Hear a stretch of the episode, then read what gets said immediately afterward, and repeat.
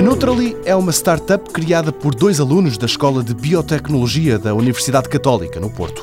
A empresa quer fazer gomas daquelas que os miúdos adoram, mas que ao mesmo tempo têm características especiais.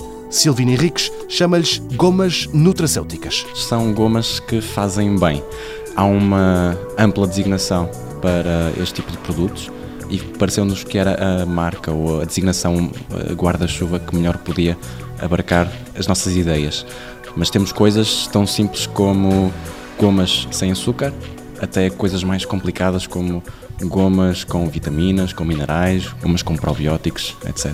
Gomas que fazem bem e que, sublinha a sócia Filipa Rocha, nada tem a ver com as tradicionais. As gomas ditas normais são aquelas caracterizadas como grandes quantidades de açúcares, que por norma não estão relacionadas com bons hábitos alimentares.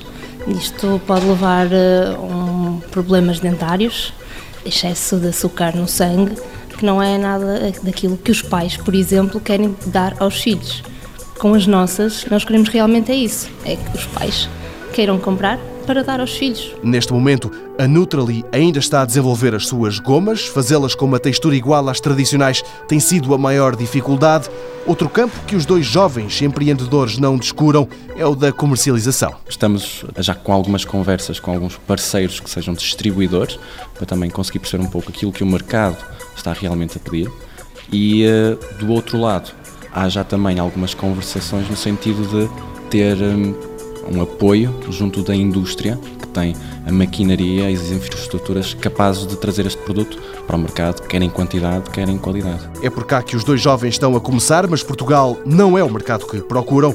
O objetivo é conquistar o mundo inteiro, uma goma de cada vez.